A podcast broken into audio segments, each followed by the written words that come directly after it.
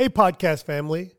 Did you know that on May 2nd and 3rd, 2024, our 3D Growth Summit is happening in Nashville, Tennessee? But in person tickets are already sold out with nearly 400 attendees. But you don't have to miss out. You can get exclusive access to our live stream and post event recordings for just $395. Yes, you heard that right. For a single fee, you and your entire dental team can learn from our industry leaders with online recordings available after the event. So secure your spot now before it's too late by visiting www.3d-dentist.com slash 3D Summit or give us a call at 855-332-2285 and get your tickets for the live stream and event recording today. Now, let's get to this week's episode. Welcome back for another week of the T Bone Speaks podcast, where our focus is on helping you earn more money, take more time off, and do more of the dentistry that you love. This week, we bring back a former guest, Dr. Dhaval Patel from Roseville, California, and we talk about clinical excellence in the DSO environment, advice for young dentists out there, CEREC zirconia, and then we have a question and answer sessions on current challenges of maintaining and attracting great associates and maintaining a wonderful team member. So get ready for a fantastic episode. Welcome to T Bone Speaks with Dr. Tarun Agarwal, where our goal is to change the way you practice dentistry by helping you achieve clinical, financial, and personal balance. Now, here's your host, T Bone. Welcome back this week for another episode. I am joined by my good friend and teaching partner, Dr. Dhaval Patel. I seem to have this thing bringing foreign graduate Indians on recently. Did you have anybody else other than me? I had Ashish, Dr. Ashish Kakadia on. Oh, you're right. Yeah, I yeah, did. I did watch. Know, surviving, uh, surviving as a foreign graduate dentist. I thought I was your first one. You were the first one last day. year, yeah, yeah or a couple, maybe a year, couple years back. two years ago. Okay. How you been doing, Dhaval? Uh, pretty good. How have you been? Fantastic. Dhaval is a practicing dentist in Roseville, California. That's correct. Just outside Sacramento, California. Uh, is well known as a CEREC guru. You didn't, you didn't. You seem to accept that now. That's awesome. Well, maybe. Maybe no. You're one hundred percent. Getting better at it. Especially in the world of anterior aesthetics, you have. I've seen you have a very good rise in the realm and the respect that you get Thank and you. are the founder of the Facebook group Keep CERECing. That I'm proud of. Dedicated to CEREC excellence. Correct. Online. What do you have? Four thousand members now? It's five thousand. Five thousand. We, we, just crossed five thousand last month, I believe. That's awesome. Yeah, I started that. How do people find that? Well, I guess most of the people just find it because their friends add them on there. Okay. We've never done any marketing. But all they have to do is look and on Facebook. Yeah, yeah. Just, search uh, for... If you are in the CEREC world and uh, if you want to become a part of a group that has five thousand of the best CEREC users in the world, uh, I'm yeah, there, just, so it can't be the best.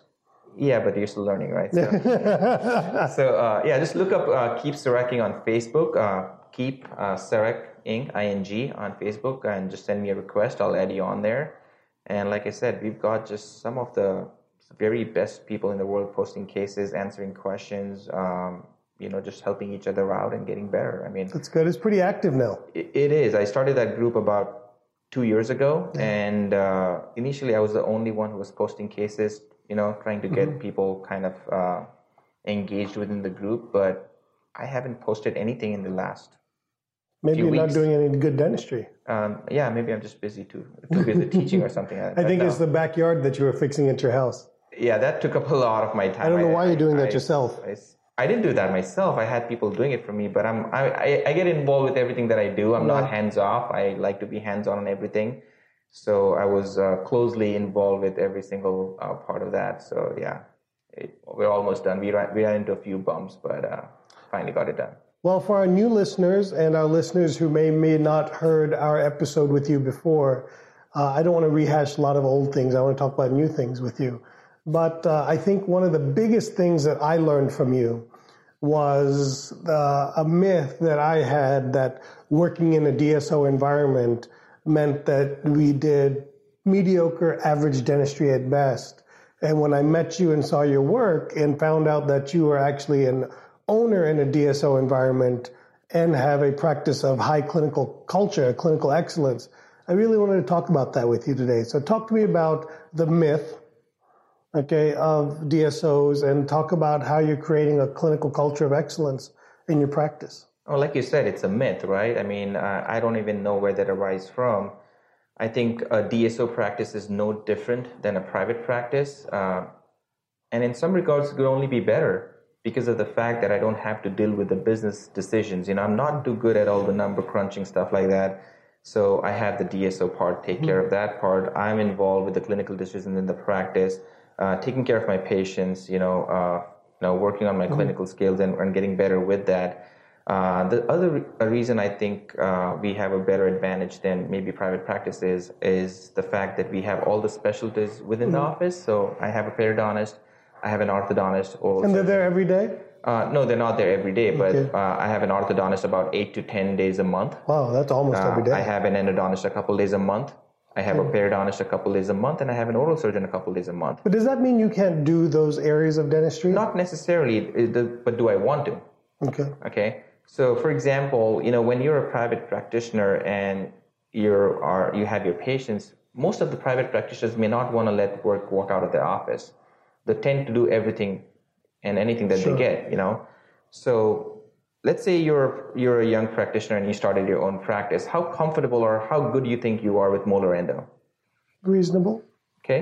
Are you better than a, a specialist? Some of them, yes. Well, depends but, on whom you're But generally with. speaking, the answer is yeah, no. Yes. Well, the, my, my is geared towards the fact that aren't specialists better than most they of should the general be. dentists? They, they should, be, 100%. right? So why not let them take care of the molar endo? You know, would that stifle my growth in learning those procedures? Not necessarily. I mean, if you're good at it and if you wanted to do it, you know, you can. It's not that we we can't do those kind of procedures. It's my clinical culture. It's whatever I feel comfortable doing. And why, when you say it's your clinical culture, is that because you are the owner of the practice? I'm the owner of the practice. So uh, for the listeners that may not know, I am partnered with PDS. So that's Pacific Dental Services. Pacific Dental Services. They are 650 correct. offices. Uh, pretty close to that. Yeah. Yeah. Yeah. Okay. So I am uh, the partner. I'm the clinical partner. They provide the business part of it, and um, I make all the clinical decisions in the practice. Meaning, what specialist I want on board, you know, what associate I want on board, what's my clinical culture, mm-hmm. you know, what do I believe in? Do I believe in implants? You have quotas. Quotas. No, of... we don't have any quotas. No, okay. no none of That's that another stuff. myth. I keep hearing these from young dentists where they they have this pressure to produce I think that comes from the simple fact is, uh, you know, depending on, on which DSO they work for. You know, I've, I mm-hmm. worked with PDS for the last 12 years now. I've never had a quota. Well, do we have production goals in the office? Yeah, of course. I have I mean, production, have production goals. Every single sure. private practice uh, owner that I've met, Should they have, have production, production goals. goals. Yeah. You, are running a business. You know, there's uh, like they say, no margin, no mission, right? Right. If you're not going to make money, how are you going to survive in this economy? So, regardless, but there is no quotas that you have to hit a certain amount of whatever production. I mean, nothing of that sort. I don't even understand the question, if I may say so. So, talk to me about what what is a typical day at your office like? I mean, how many patients are you seeing? What kind of dentistry are you doing? What do you love to do? Uh, I love CEREC dentistry, as as you know. Um, I love to see at least a couple CEREC restorations on my schedule uh, okay. every day.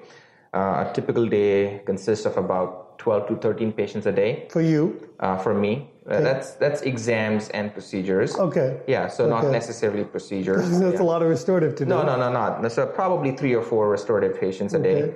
And then I have my exams. Uh, we have a full-time hygienist, uh, uh, hygienist and a half, in fact. Okay. So a full-time and a part-time hygienist, and uh, they have their own schedules. they see the patient for the periodontal maintenances, and we do our hygiene checks, just like a private office. There's, there's no different. Uh, we have our specialties within the practice. Uh, that means that if I have a difficult, uh, I place some implants. Right. I'm not an expert, and I, I, choose to do the cases where I think I can place the implant at probably the same skill level as a specialist mm-hmm. would. That means a lot of bone away from the sinus, away from adjacent teeth, those kind of. What's your skill? What's your comfort? What level? my comfort level is, right now. If if I were a private practice. Um, and I, I, didn't want to send the patient out, and you, might, you know, I might be inclined to place one mm. without, I mean, not being at the same, same skill level as a specialist would. Or you would do the opposite and refer everybody out. Or I would just do keep doing bridges. Right. Right. So. Yeah. So that's not the case. I have a periodontist in the practice, and wherever I feel that there is the need for my patient to see a periodontist, I would bring the periodontist on board. How long have you had specialists in your practice? Uh, since I can remember. I mean, since day one, I guess. Day one. Okay, Yeah. so 12 years. Yeah. Okay. Yeah. You know what I've I've struggled and I'm trying to get um, general dentists today to understand that I think the future model of dentistry is going to be multidisciplinary dentistry within a single environment. Maybe you don't have a full time person just like you don't, but you have somebody that comes in once, twice, three times, four times a month, Yeah. and you collaborate on care. You provide your patients with excellence, and you provide them with convenience. What I call being patient centric. And what's happened is the model of the 80s and 90s, where the general dentist just sent everybody everywhere else, Or did everything by themselves. or did everything by themselves. Uh, I think that model is somewhat broken. Uh, not broken in the terms of the outcomes for the patient, but broken in the terms of the convenience and the costs for the patient. All right, let's switch topics a little bit. Um, now let's talk about an area of your passion, and that's CEREC. Uh, I think the biggest thing I've seen change in you, and I want to ask you why, because to a certain part, I, I don't quite see the benefits yet personally, and that is a significant move towards um, zirconia. So tell me, you've recently switched to using more zirconia than before? Well, no, that's that's incorrect. I've been using zirconia for the last several years. It's just the fact that we didn't have access to CMD zirconia in the CEREC world until uh, the Speedfire oven came up. I used to send out a lot of my zirconia work outside. I used to just connect connect those cases to labs. Now I do them in the practice. And, and, and here's my thing, you know, I mean, since I've been doing CEREC for so long, uh, my biggest gripe with CAD-CAM dentistry has been that for the longest time, what we've done is uh, we've kind of adopted to the material that we had. But You know? our material choices were limited. They were super limited back or when we started. Or our fabrication sintering was eight hours. Correct. Okay, so when you had to, eight hours is not chairside dentistry anymore. So you, you can make that happen, but like say for example, if I had a Bruxer patient come in or where I had limited interocclusal space, I'm not going to try to make my fit, material fit to that space. So I used to send that out to the lab for zirconia. Right. Okay. And and what I'm trying to say is, let's say when I started, I mean, you started CAD CAM probably before me, but I started about 2007, 2008. Mm-hmm. And the only materials that I can remember back then was a Vita Mark II and an Empress. Right. I think uh, a regular strength ceramic regular material. strength feldspathic porcelain and and we've been fairly successful with those materials not to say that those are bad materials uh, but then then came emax then came the hybrids and and when i think of it i feel that you know what we've done is we've adopted our preps to the material that we had Right. do we really need 1.5 millimeter of reduction on the occlusal surface and No, the our material surface? needs that, right? I, our material needed that, not now. So all the naysayers about zirconia, you know, I can I can go thin. I can th- go thin like gold. Like how And, thin? Um, depending on the material, you know, like for example, um, Emax ZirCAD or inCoris, I can go about 0.8 millimeters on the on the axial, okay. and you know about 0.8, 0.9, maybe a millimeter in the occlusal, which you know for the most part, not second most molars that have already been ground down, that's yeah, an there- advantage. there is a there's a huge advantage to that. Uh, the fact that you know you can you can minimally reduce those teeth and not have to go ahead and reduce a whole lot just to make the material that you have in your drawer Mm-hmm. fit that tooth. what about the aesthetics of zirconia? Uh, there's a challenge Okay. depending on the material. So the two materials that I primarily use in my practice right now, one is the inCoris Okay. uh, from Sirona, and I've had some challenges with the aesthetics of that material. Um, it can get better. Uh, there is a procedure called infiltrating zirconia before you sinter it. So you take some coloring liquids and you put it on there, and that helps you with a little bit more of the aesthetics. And then you can always stain and glaze. However, you know you got to pick and choose your patients. You know, if I have an older patient on a second molar, um, you know they have a bunch of PFMs around it. I mean, I can throw in an inCoris and not, you know, be completely okay with it. An area that I think dentistry needs help, uh, or that we have to be careful, is advice to young dentists. Uh, today, uh, roughly 60 to 62 percent of young dentists, uh, newly graduating dentists, join a DSO environment, good, bad, and different. Uh, north of 50 percent of all graduating dentists are females, and many will not own a practice. Not just the females, but also the younger dentists, males and females, just because of the shifting demographics, shifting economics, and shifting debt load that people come out in. What advice would you give to young dentists today? Well, I'm a young dentist myself, so I probably You're not a get young dentist. from the You're, old. you're, you're, you're, you're, you're losing hair, just so you know. Well, that's okay, but I, I look a lot younger than you, and It's not hard to look younger than this. so listen, speaking of that, I went today to get, um, you know, I'm trying to improve my health. It is. I've been hearing that for the last. But I really am trying. Okay. okay. I'm trying. I, I go through ups and downs. It's like a yo-yo with me. Okay. So I went to do this metabolic test, and my metabolic age is 90.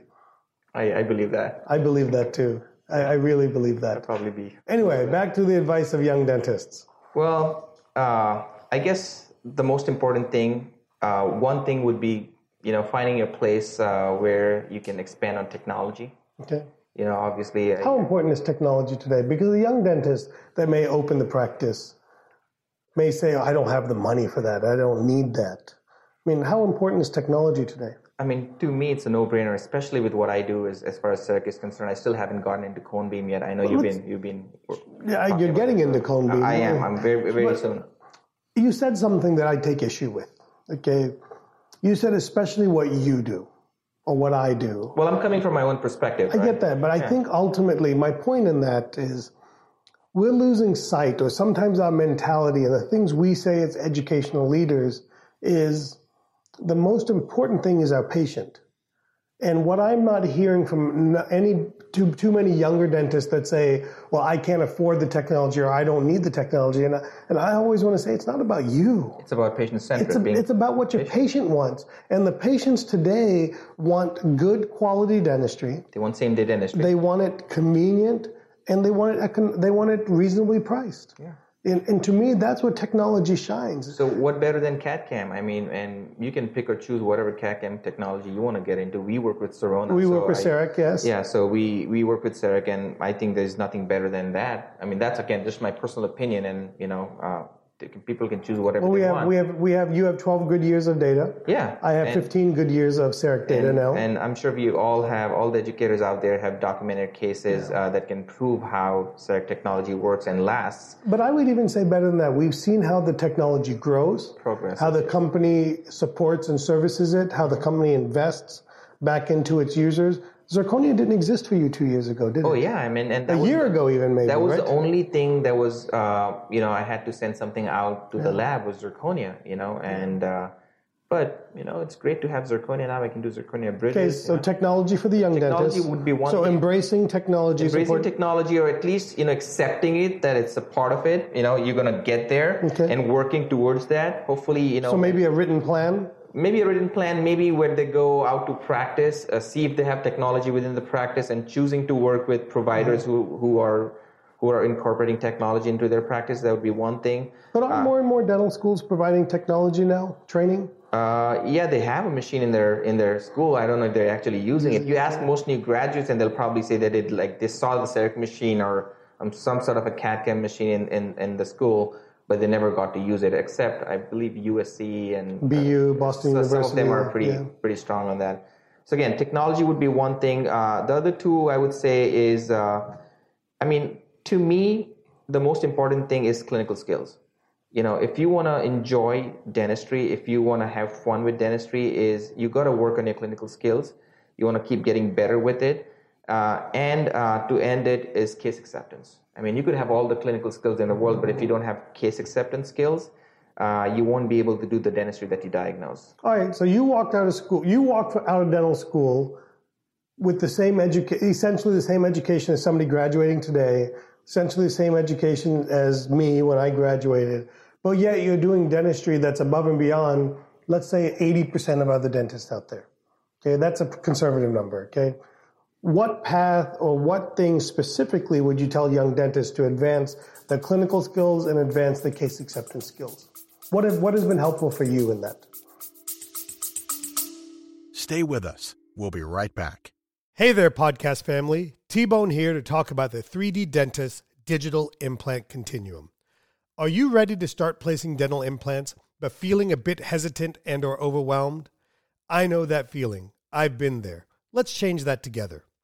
Imagine not just learning about dental implants in a classroom, but actually performing surgeries on real patients right here in North Carolina, guided every step of the way by our expert 3D mentors. This is dental implant learning at its best, using techniques that are safe, predictable, and confidence boosting. They're exactly what I use in my own practice, so you know they work. Our course goes beyond clinical skills. We prepare you to successfully integrate high demand implant services into your practice, transforming your career by attracting new patients and elevating your practice. And it doesn't end with the course. Completing our program is just the beginning of a new journey. You'll be a part of a community of confident, skilled dentists with ongoing support to ensure lasting success and growth. After all, this is about mastering a skill that can transform your career, just like it did for me.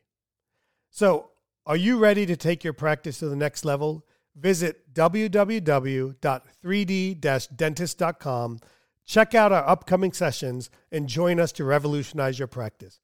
3D Dentist is truly committed to helping dentists take control of their practice, finances, and future. Now let's get back to this week's episode. Well, one thing, first of all, you have to be intentional about not being mediocre. Okay. And I'm not saying I'm the best dentist out there, but my goal is always to be better than I was yesterday.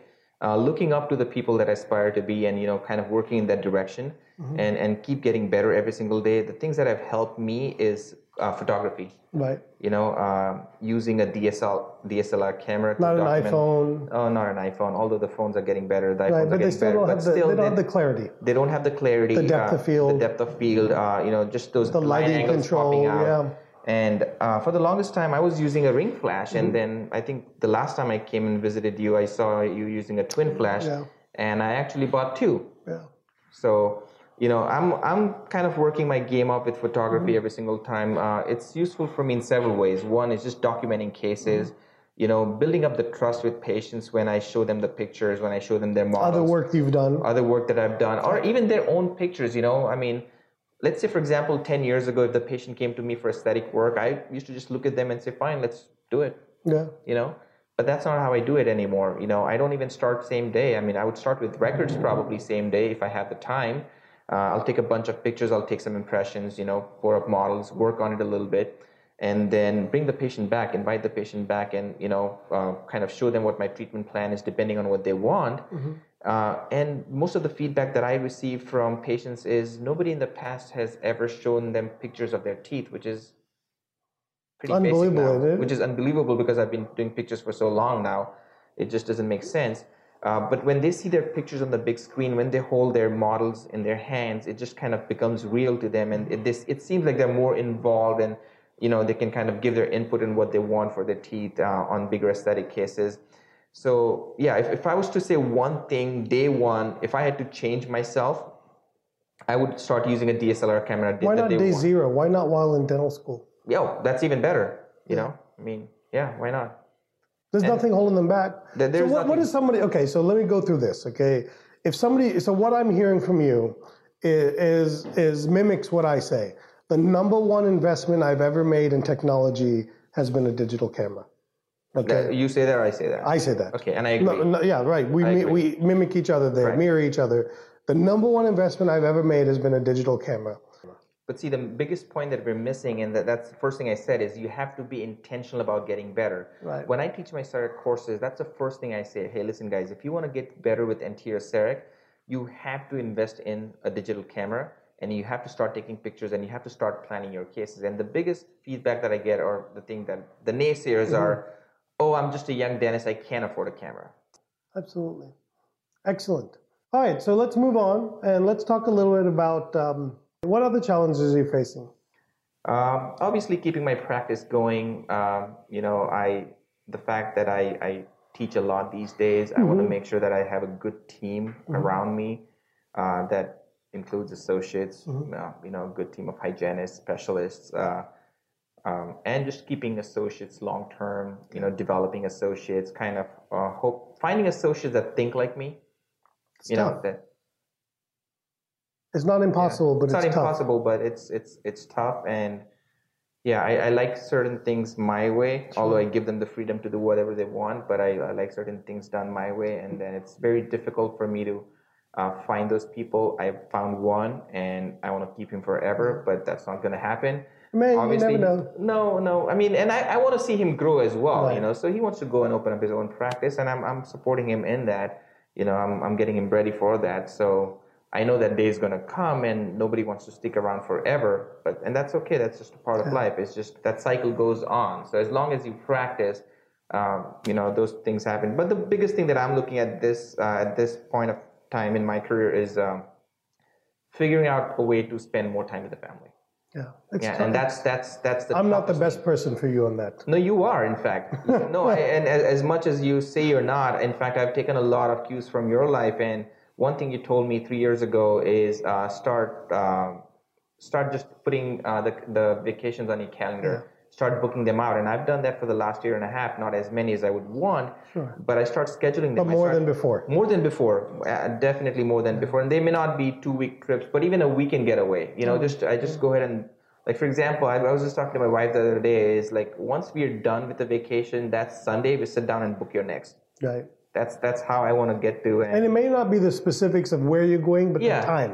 Like, hey, we're going to go this weekend or this three days. for me, it's not even that. I need to book the hotel. I need to book the flight. That's how I'm going to. I stay out of that part. My wife takes care of that. Mona takes Yeah, care of so of that. uh, we need to decide that, and, and either I do it, she does. It doesn't matter, but we need to get that going, and and that's um, my kids are growing up. Yeah, I was already putting my kids' 2018-19 calendar, Yeah. their vacation calendar, you know, the school time off in my calendar today.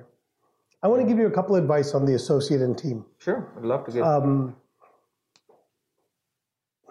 they may not be the best advice or the right advice. Don't give it to me then. okay don't give it to you but it's it's what's worked for me and what i think is the right thing to do i think in terms of attracting the right associate is to be intentional to use your own word about what you want from somebody i've taken a lot of heat about associates because i'm very upfront about what works in my personal environment and I try to be upfront with people because, like you, I'm very particular, not controlling necessarily, but particular that our model is a model that is sustainable.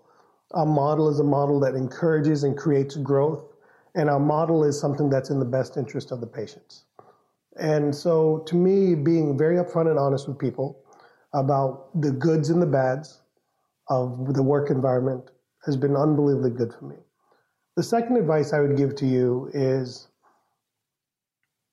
I ask my team members, whether it's doctors, whether it's hygienists, whether it's assistants, front office team members, I ask them to make sure that at least once per week they spend 10 minutes with me, Every team member. every team member. Okay. And I don't want to schedule it. You don't schedule it, but you ask them that you go come find me Yes. Whenever I have. Every week I need I need to, I need to sit with you one on one. I'm gonna I'm gonna take that because the first thing that you mentioned, I already do that. Right. In fact, when I interview a new associate, I I kind of tell them every single reason why they may not want to practice with me, Exactly. you know, and if they come through that, then they're They're the right fit. Yeah. they're, they're the right fit. Um, so I, I do that a lot, and I, I try to be very open because I, I don't like promising somebody the sky and then they're not meeting up to their expectations. And and people have different set of expectations. They might think of it as a boutique practice, and mm-hmm. that's not what our practices are about. You know. Or they may think of it as a. I, I always say most associates I've interviewed think of my practice as a residency where they're learning Yeah. new things that they've never done. And I'm like, that Yeah, doesn't no, that, work. That way. doesn't work. You know, you you go do your classes, go do your education. Put your time back, in, become a time in. good, good fundamental foundational dentist. Absolutely, then certainly the world's open to you. Yeah, yeah, but I'm, I'm with the team thing, with the with with all team members, all employees, let's call them. I'm most vested in people when I know them. So what what are you finding when when Yeah. people come and talk to you? What, what do they come and talk to you about?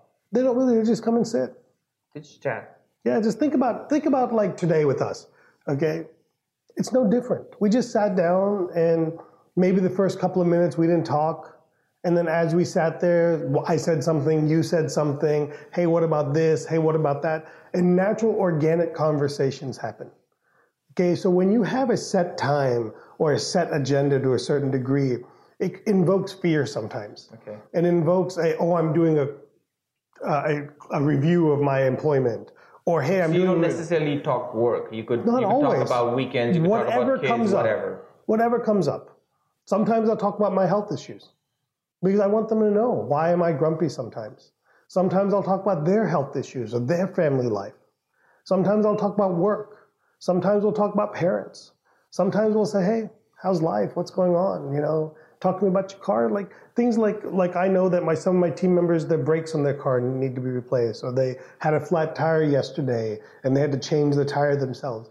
See, see, to me, it's not always about just the focus on the business, But with an ulterior motive, when I sit down and talk to somebody, it's about knowing because when, when I know what's going on in their life outside of work, I know how it affects work. Yeah. And you can nip things in the bud. And to me, the most important part of this is I leave it on you to find me. This is not about saying, hey, I'm so important, I'm so busy, I'm those things. Because what it tells me is that you have a vested interest you and you take initiative. Do you find employees that won't come to you and then you know those are not the people in your team I, Do I find that? Yes. Do I have that? No. no. Do I have that for a short period of time? Yes.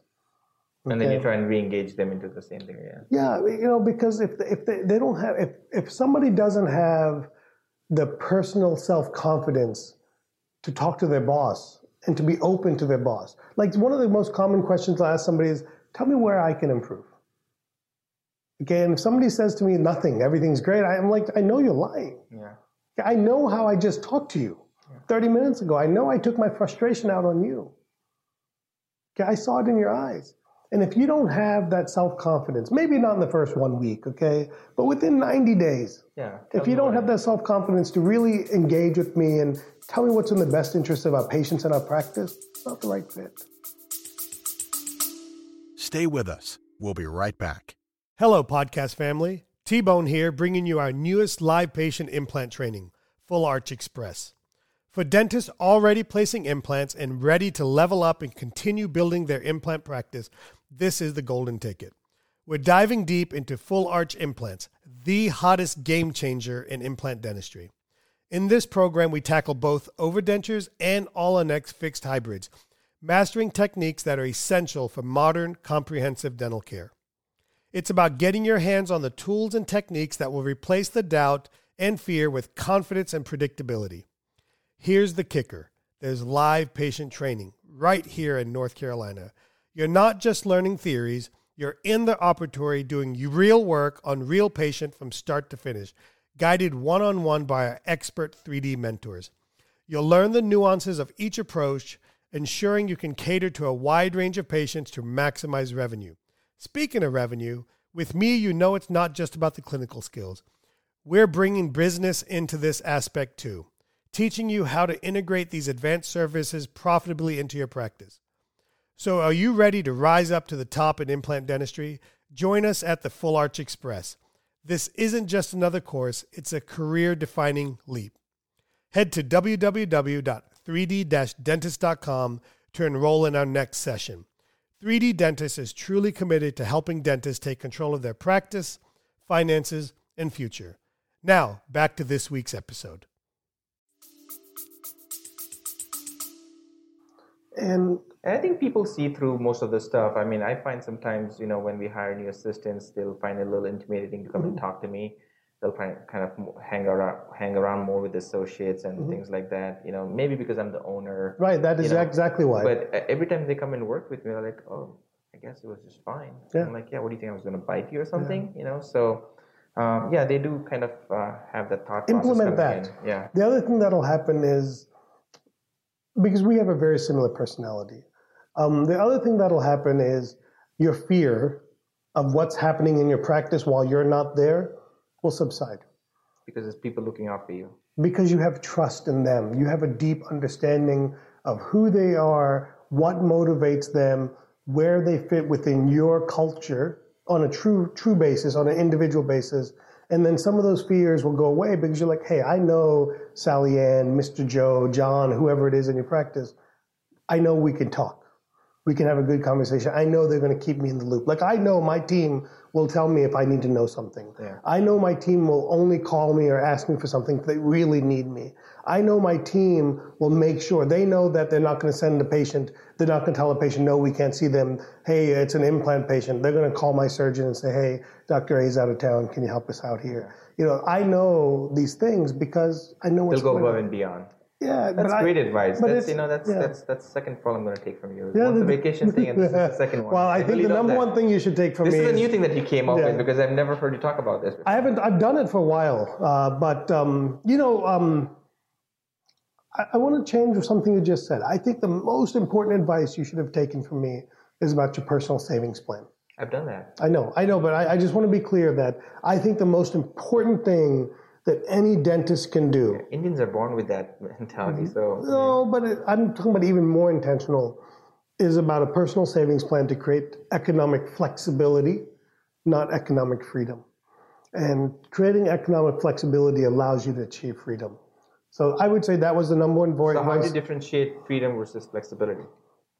Freedom is a freedom is freedom is I don't have to work. Flexibility, our goal is freedom. Freedom is going to be achieved when we hit a certain age because we can't work. Yeah. Okay.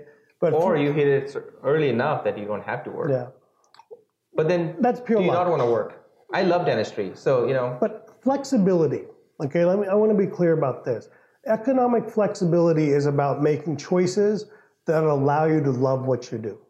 Okay, so for example, you'll choose doing great dentistry over making money any day of the week. But that comes because you're not overextended at home.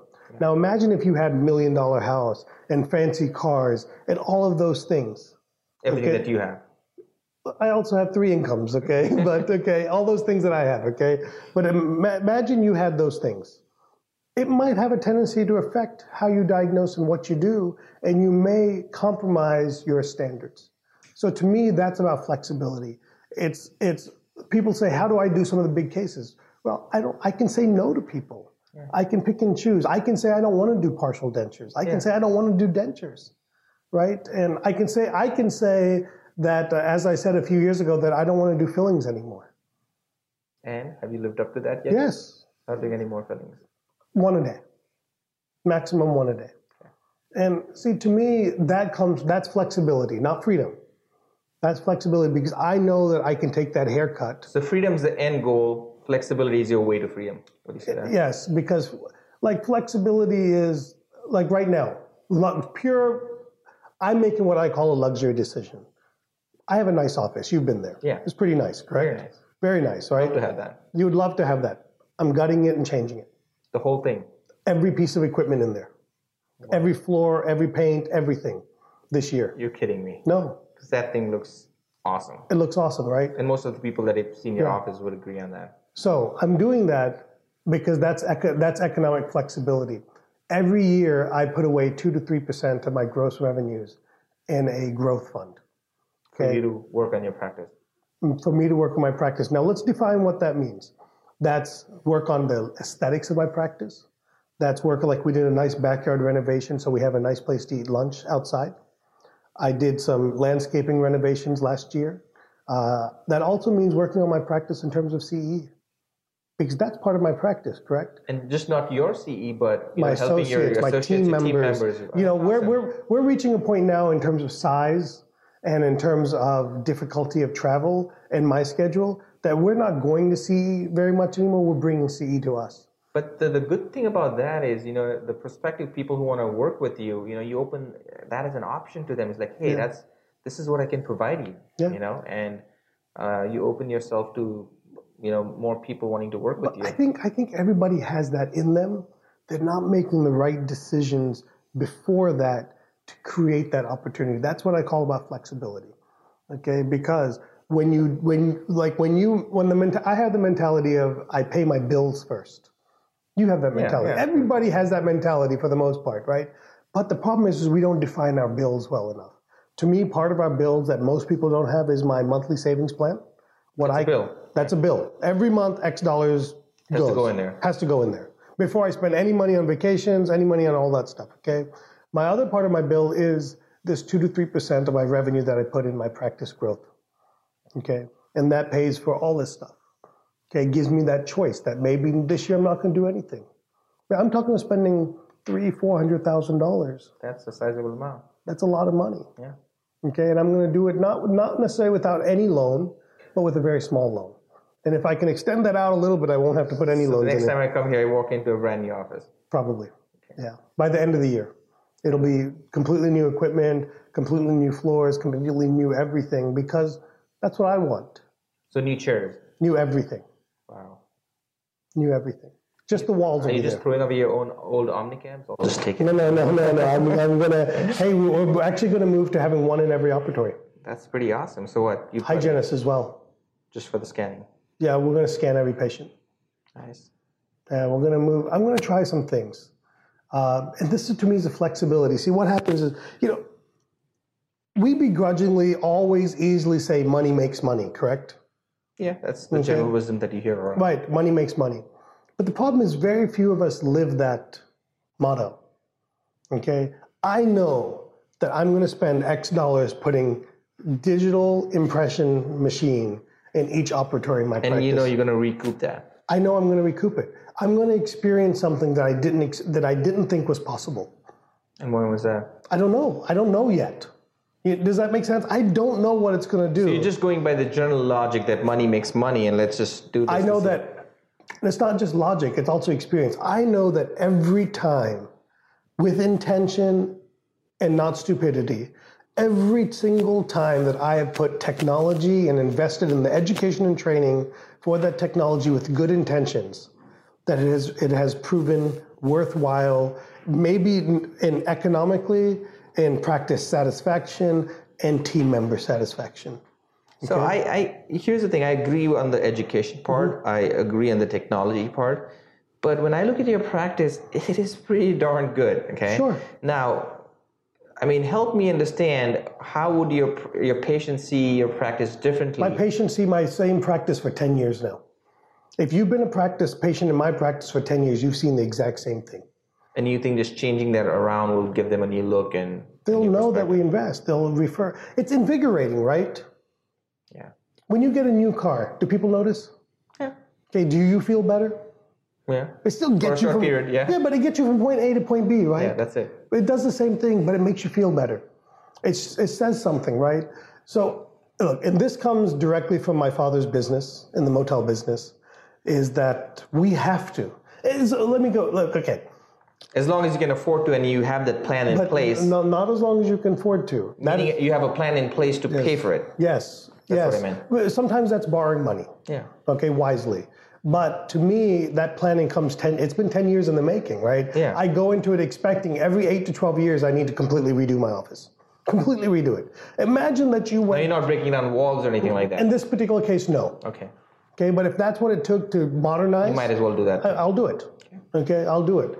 Um, imagine you went to a Ritz Carlton and they had a tube TV in there. It doesn't make sense. Doesn't make sense. But that tube TV did great. It looked beautiful. The Ritz Carlton looked great. I think I'm practicing with the tube TV now. My point being, your office is already a Ritz Carlton. It is, but it has tube TVs. It has chairs from the 2000s, 18 years ago. I think, I think one area that dentists are overlooking is the value of a dental chair. Never thought about it. You produce all your income from the dental chair. Yeah, I know, but I, And you have the best technology everywhere in your practice. chair's a except the chair. You said the But it's not. Yeah. I sit in my chair. I can do a root canal, built-in apex locator. I can do an implant, built-in surgical motor. I can do scaling, built-in scaler. I can do endoscaler, built-in scaler. I can have an intraoral camera, built-in intraoral camera. I can have all these things at my fingertip connected. So I know chair. connected to your patient, connected to your chart. I know if we walk into my practice, And that's a perception that the patient has in their mind as well it- when they see something like this. it's also me, right? I can walk in and we can look at the implant patients that I saw this week. I can show you what torque their implants went into, what drill speed I did, how long. recorded. Everything was recorded. And does the average, general, typical bread and butter dentist need that? No. Okay, Would but you- my hope for everybody Would you say your thought that. process was the same when you started your practice? Of course. No, I thought process was traditional when I started. Exactly my point being. So you've, you've been practicing for 18 years and you've brought yourself into a position where you can afford to do that or you choose, you can choose to do that. but I need to do that. I need to do that not for what I want today, but for what I want two or three years from now. It doesn't happen overnight. The, what I do today is setting the stage for two or three years from now. Where, where do you see yourself, like say five years down the road? Five years from now, I'm going to be doing only the dentistry I want to do. I'm going to be seeing one to two patients per day. I think you're doing that right now. You said No, you're not I'm doing not. any more fillings because you No, don't want to do fillings. Sure, what but I'm else? doing cases I don't want to do. Like what? Some patients I don't want to deal with. I'm the only one doing implants in the practice. I'm the only one doing cosmetic work in the practice. Some of those things I'm ready to give away. What are the cases that you only want to do? I don't know yet. maybe just sleep in all in fours? Sleep, I'm not doing. My assistant's doing most of it. I'm overseeing it. I'm doing the all in fours, but maybe I want to do more of them. I think the reason I'm not doing more of them is because I'm busy doing other, Other things. stuff. Yep. You've, you've talked about that in the past. you know, I, I agree on that. But I'm, I'm trying to set it up, right? I'm trying to make it as easy for my support team, including doctors, to be able to do the dentistry I'm doing by giving them every advantage that I can. Okay? I believe technology is the great equalizer. Okay? It raise it it it raises the average bar.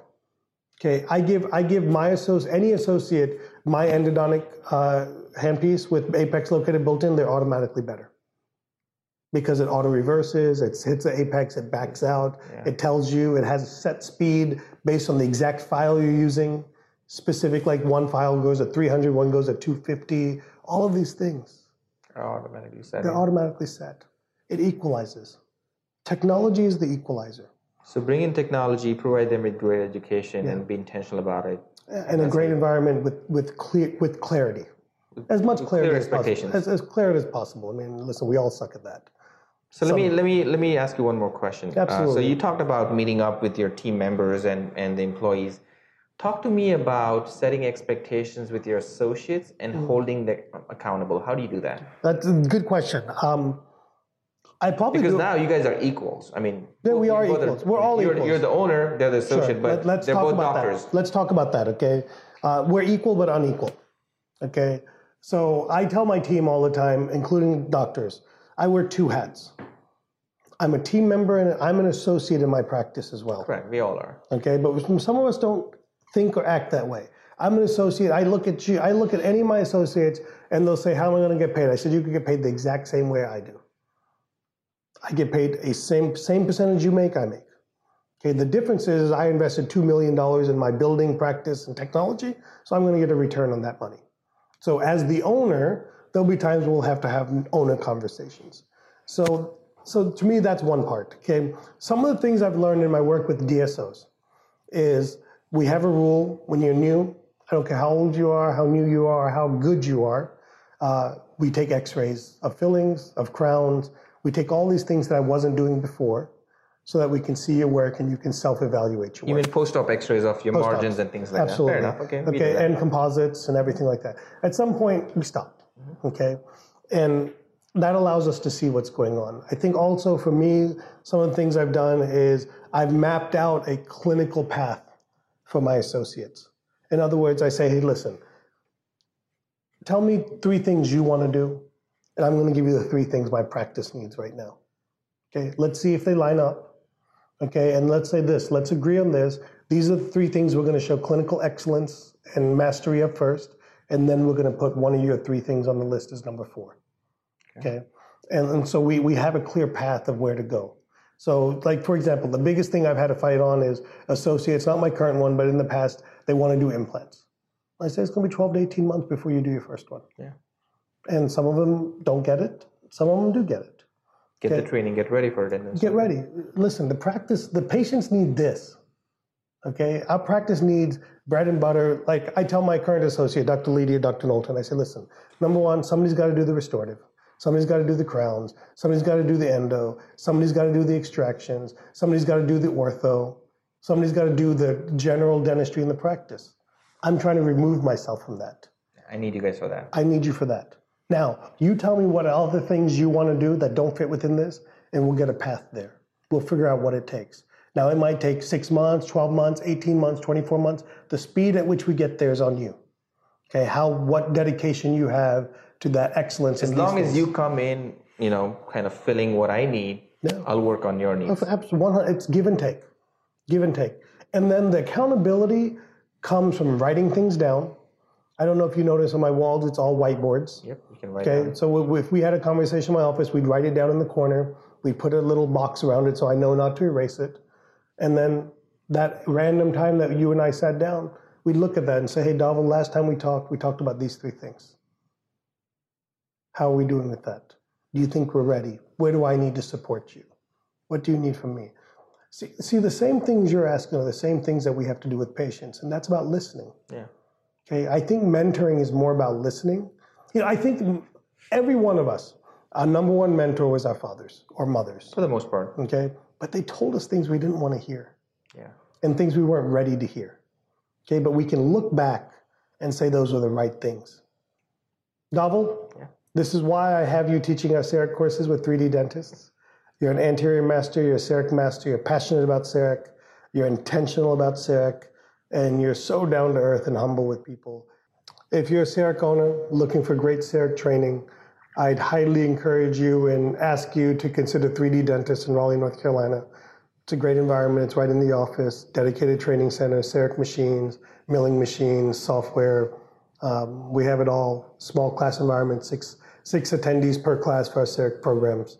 Uh, so hopefully, if you visit 3ddentist.com, you can learn more about our training. Dhaval. Pleasure always. Thanks so much for listening to T Bone Speaks with Dr. Tarun Agarwal. Remember to keep striving for excellence, and we'll catch you on the next episode. Hey, podcast family, T Bone here. Are you a dentist looking to elevate your practice and profits? Then pay close attention. Introducing the 3D Business Mastermind, the dental business coaching program designed for dentists who want to see real results. I've walked the path of practice ownership for nearly 25 years. I know your challenges, I felt your pain. This is your opportunity to overcome the chaos, the busyness, and the financial frustrations of owning a dental practice. Imagine a dental practice where your appointment book is highly productive, doing the dentistry you enjoy, your team is self motivated, and your profits keep climbing. That's what the 3D Business Mastermind is all about. In this exclusive mastermind, you'll join a league of ambitious dentists driven to elevate their practices. You'll gain access to proven strategies, personalized coaching, and a community that understands your journey. So if you're ready to supercharge your dental practice and enjoy the success you deserve, visit www.3d-dentists.com and take the first step towards a brighter future in dentistry by filling out the 3D Business Mastermind application. Now, Let's get to this week's episode.